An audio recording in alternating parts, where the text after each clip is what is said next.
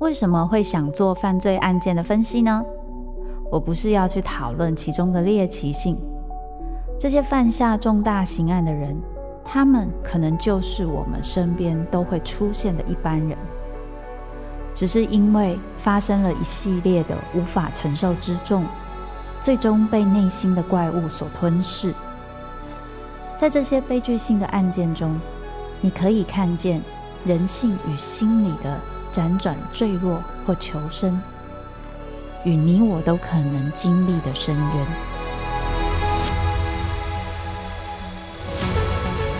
我是周慕姿，我的全新订阅节目《周慕姿读犯罪脚本》，被恶魔追逐的人，带你从心理学的角度探索人性的黑暗面。以及他们内心始终没说出口的挣扎。现在就到 Apple Podcast 以及静好听，搜寻周慕之读犯罪脚本，被恶魔追逐的人。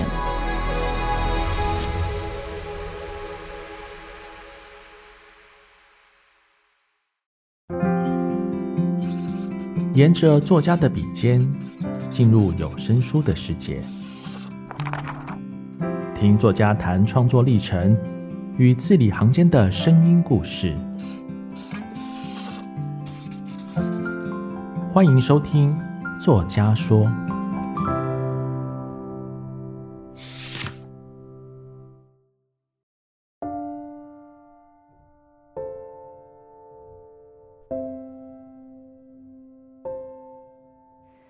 对于一个向往正义的人，死刑。多少构成一种诱惑。倘若我们集体决定放弃了死刑，我将说那是一个痛苦的决定。尤其是当我又想起那本五零年代一名美国警探搜集的古怪照片簿里，大卸八块的女子，肚破长流的女子，头被打扁的亚裔女子。但是，那也是一个高尚的决定。我的论点不是生命的可贵，我的论点是杀戮的艰难。唯其如此，我们才保住了好人与坏人之间那一点点的差别。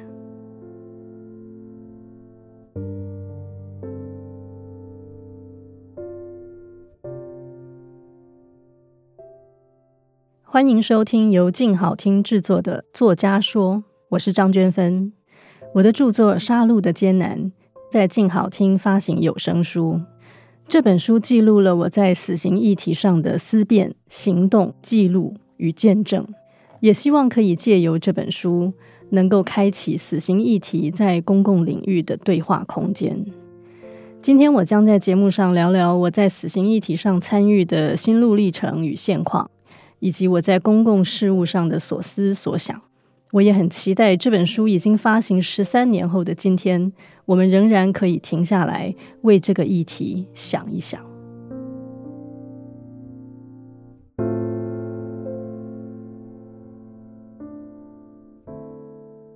杀戮的艰难大致上写作的时间在二零一零年，这一年呢，对死刑这个议题来说是非常特别的一年，因为在这之前，死刑是一个非常冷门的议题，其实没有人在乎。那二零一零年非常特别的就是，诶，忽然立法委员质询，然后媒体非常关切，因为大家非常愤怒，说为什么死刑都没有执行，为什么累积了这么多？那在这些讨论里头，出现了非常大的社会的激情。所以我在写的时候，我想最强烈的为什么要写的这个动力，其实是来自于我在这个社会讨论里面看到了一些是这个公共讨论里面必须要有的品质在那，但是在当时是缺乏的。比方说，对于死刑这样的议题，它可以做得非常煽情、非常耸动，可是它其实更需要很多我们对于现实的理解。那我记得我在写的时候，大概我有两种对话的对象，有一种是对于一般大众，我希望能够让大家更了解死刑的真实面是什么，我也希望能够把思辨的一个过程带到大家面前。那另外一种听众呢，说实在话，其实是我自己，因为我自己在最初。我还没有想过死刑这个议题的时候，其实我也跟大部分人一样，觉得不是理所当然的吗？我们从出生就在一个有死刑的社会里面，都觉得杀人者死。所以在没有深刻思考的时候，我其实跟别人也一样。那我在写《杀戮的艰难》这本书的时候，特别想要回到我自己最初的那些很素朴的感受里头。那我觉得我自己当初或者跟很多社会大众都一样，就是那个支持死刑的出发点，除了是习惯之外，也是出于一种非常素朴的正义感，就认为说做错事情的人如果没有受到惩罚的话，那我们拿什么去安慰那些受到伤害的人呢？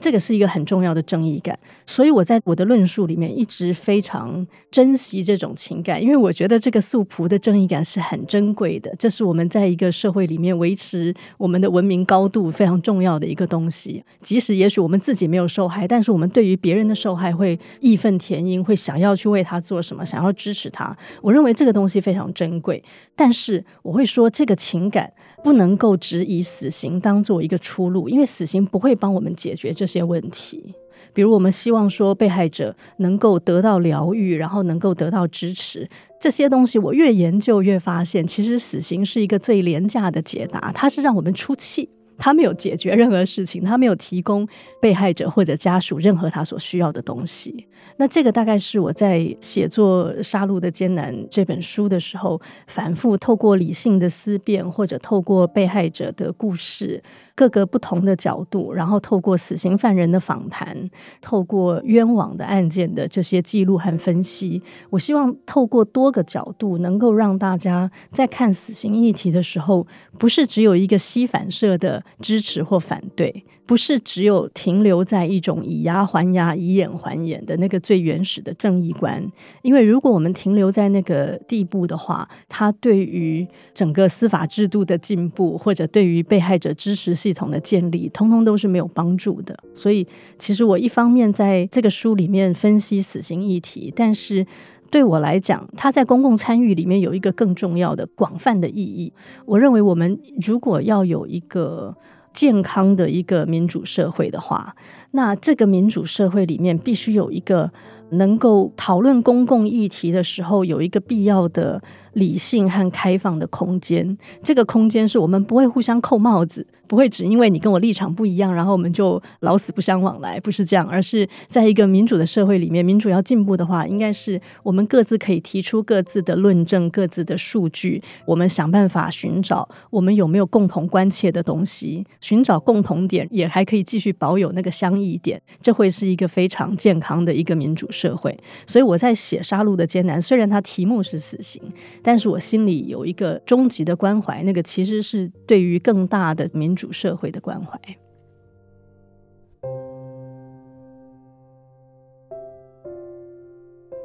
读者可能听到我的名字，主要是从我写的书开始。但是对我自己来说，如果一定要有第一个认同，我觉得我的第一个认同可能一直是社会运动者。我在大学的时候就开始参与性别方面的运动，包括女性主义的，包括同志的运动。反而这个司法或者是人权的议题是到比较后来才参与的，但我觉得我从来没有停止做一个女性主义者，所以当然很自然的，在我在研究死刑议题的时候，有一些部分其实是出现了很有趣的对话，就是新的我跟旧的我。为什么会出现这个有趣的对话？其实因为非常多的杀人案件受害者是女性。而几乎没有女性的杀人犯，数量非常非常少，所以我们也可以说，这个死刑案件里面，杀人案件里面，尤其对我来讲，有特别尖锐的一类，就是杀女人的案件。我自己在深刻参与复运的时候，我都读过一些关于杀女人的相关的书籍和分析这个现象。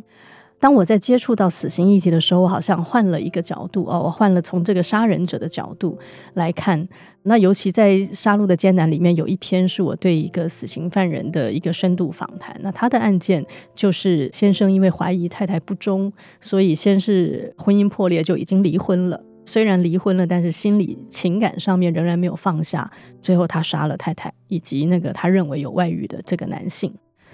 那我在读的时候，我感觉到好像我的这个新旧之我中间的这个对话，会让我不断的在两个立场中间来回的转换。我不可能去忘记那个被杀害的女子，她可能也有她的版本的一个故事，可是她的故事就连她的人一起被杀死了。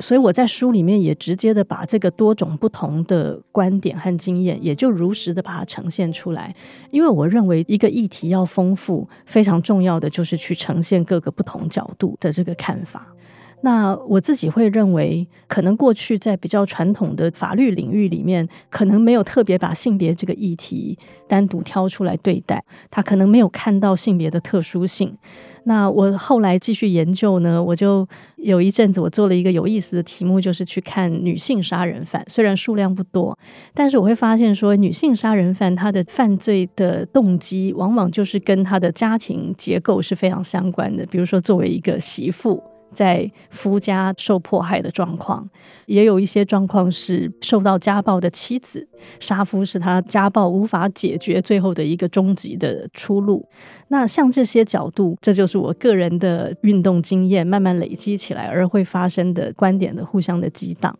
那同样的，我也觉得后来对于司法的了解，也帮助我回头去思考一些过去我在性别议题上面可能会有的盲点。比如说，我们从性别议题出发，我们会非常在乎那些受到迫害的女性，不管是被性侵的，或者是被家暴的。那我反省到说，过去我们在看这个议题呢，我们经常把所有的期待放在法院。就是希望说法院要给他一个公道，那如何给公道呢？就是法院要重判呐、我们过去会想到的就是这样，所以会觉得好像我要支持性别议题，我就要严刑峻法。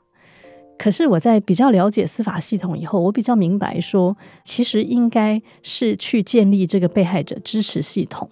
那法院其实担不起这样子的期待，因为法院设计的初衷。坦白说，他不是为了被害者而设计的，他也不是用来安慰被害者的。所以，被害者在法庭里面，他经常感受非常负面。他有时候觉得被二度伤害，有时候觉得他被忽略，因为法庭的设计不是为他而设计的。那我觉得这个部分是让我后来在这些司法相关的知识，能够让我回头去觉得，诶，也许在性别议题上面，我们虽然很希望去支持这些受伤的女人，可是也许我们应该做的是去建立一个被害者的支持系统。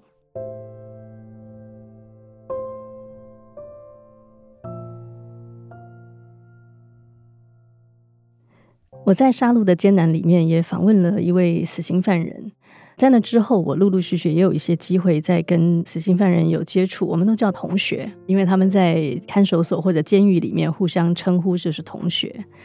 那我深刻的感觉到，这个采访的时候的伦理是非常非常重要的。如果你采访的是达官贵人，他们很有权力，所以采访者自然知道不可造次。可是，当你采访一个小市民、小老百姓的时候呢，其实你写什么，他就算不高兴，也不能把你怎么样。这个时候，采访者跟被采访者中间这个权力关系是很清楚的。那当你采访死刑犯人的时候，那个权力关系就是更加的剧烈，因为他人身自由受到限制，他是这个社会最瞧不起的一种人，所以他说什么话，没有人相信他。那既然是这个权力差距越大，就表示这个采访者越需要非常的谨慎，在伦理上面必须谨守分际。这个是我自己在做这些采访的时候，常常要不断的自我提醒的。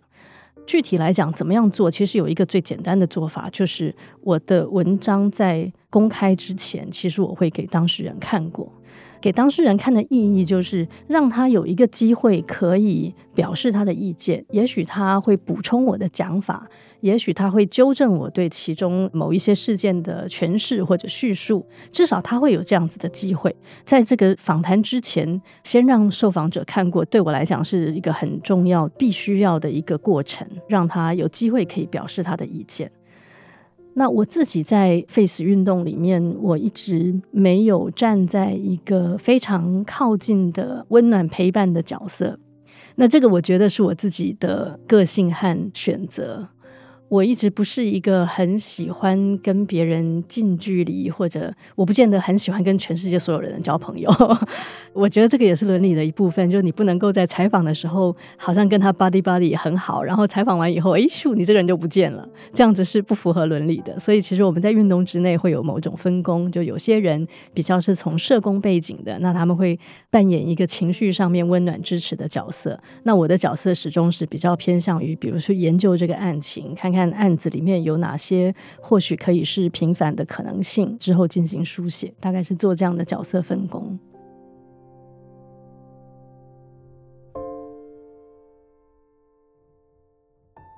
我在《杀戮的艰难》里面有一篇文章，我用了一个典故，就是忽必烈跟马可波罗的对话。忽必烈虽然拥有一整个帝国，但是他当皇帝他是没有空到处去走的，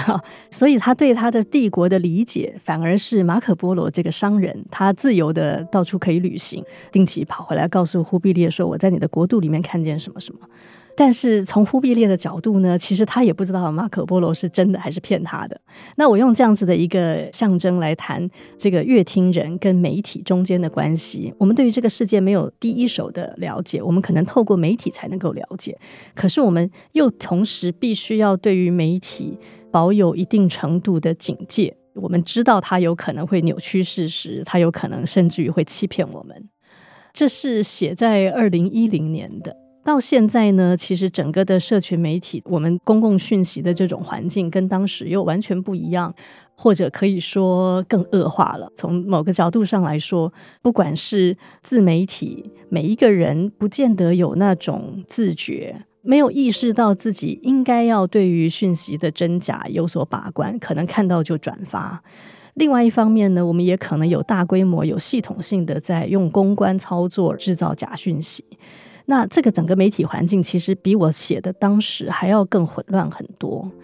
我自己大概基本上有两个重要的做法。第一个做法就是我会筛选我的讯息的来源，我主要用脸书。那在我的脸友里面，如果我看到有人在转贴讯息的时候，我不认同他转贴的标准的时候，我会直接让这个人转贴的东西不要出现在我墙上，我不会留着这种脸友。这是让自己。处在一个自己筛选、决定自己的媒体环境，因为其实我们都会被媒体环境所影响。我在书里面也提到一个国外做的研究，就是他发现说，一个人对社会的安全感的高低是受到他使用媒体程度的影响。就是他用媒体越多，他越觉得，因为他一天到晚看到各式各样的犯罪消息，所以其实犯罪实际上没这么多，但是他大量使用媒体，于是他的不安全感非常高。那这就是很真实的，就是。我们让自己活在一个什么样的媒体环境里面，那个媒体环境会反过来形塑我们自己的意识，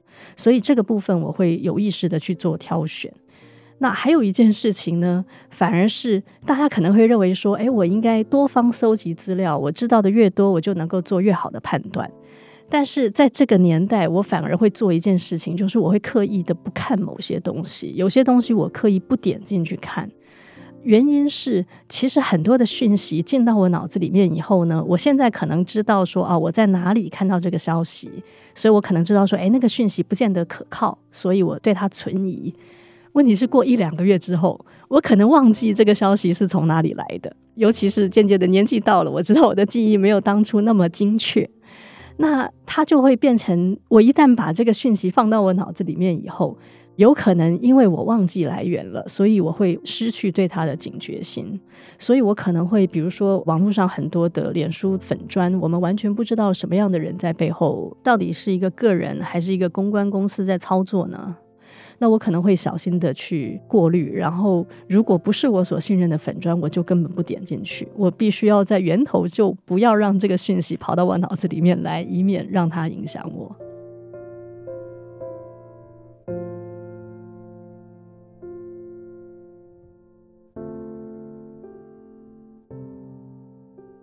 在杀戮的艰难谈完死刑的议题之后，我还是继续的投入这个死刑案件的研究和救援。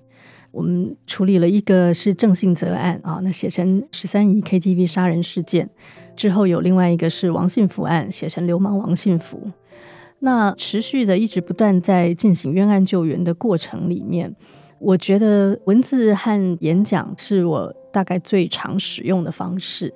但是好像也有的时候遇到一些新的可能性，也希望试试看。所以在王信福案的时候，我们就另外做了，其实是两个新的尝试。因为基本上就是王信福这样的案件，我希望做的是，可不可以在很短时间之内把这个案子的证据带到大家面前，让大家有点像是好像你就是法官一样，因为你听了所有的证据嘛，所以你就可以做出你自己的判断。所以我们有一个办法是做成模拟法庭，就是把这个案子里面所有重要的证据都放在这个模拟法庭的剧本里头。那我们多半是比如说在学校里头，让学生可以来分别扮演里面的这些角色。那其他剩下的学生就等于像是国民法官一样，他们可以最后做出他们的判断。啊，另外就是用影像的方式啊，我们拍摄了一个法庭的，有点像是 docudrama，就是它的内容都是卷证里面真实的资料，但是它是重演，用戏剧的方式表现出来，好，叫审判王信福。那我们也经常做审判王信福的巡回放映，透过呃影像的方式，有的时候我们会发现说，影像又可以吸引到一些完全不同的人。比如说，像在电影院放映，可能会有一些人，他纯粹是来百货公司，经过这个电影院，然后发现，诶，这个电影不要钱，于是他就坐进来了 哈。那其实我们在推广一个社会议题，非常需要制造这种机缘或者巧遇，才能够让我们突破同温层。那我觉得《审判王信福》这个电影就是负担一点这样子的功能，可以把更多的人骗进来，然后，诶，他也许看到这个片子，会连带的产生很多很多的疑问。因为很多人对于死刑议题都有意见，可是他不见得真的知道他在说什么，因为他可能在讲他想象中的死刑，他想象中的死刑就是说一定是罪证确凿才会判这么重，所以他想象中的死刑是完美的。那他不知道我们真实的这个死刑案件可能就是像王信福这样。实际上，当我把证据摊在你面前的时候，大家会吓到，觉得说哈，就只有这样啊。像我们去做模拟法庭的时候，一开始学生他们在进行的时候，他们不晓得那是真实案件，他以为是个虚构的，所以学生常常后来的回馈就是说，那个正在审判的时候，我心里想说，这太简单了吧，这个要判，这很容易一面倒嘛，哦，然后等到他们全部判完都判无罪以后，他才赫然发现说，哦，这是真实案件，然后而且真的法官判死刑。那我觉得这整个过程会是一个很好的教育，就让大家感受到。你想象中的司法可能都是完美的，死刑都是完美的，但是它跟真实的案件其实有巨大的落差。那我觉得我们在讨论死刑议题的时候，不能够忽略这个理想跟现实中间的巨大的落差。那我觉得影像可能是一个蛮好的方式，可以带进一些新的受众、新的乐听人，也一起来接触到这个重要的议题。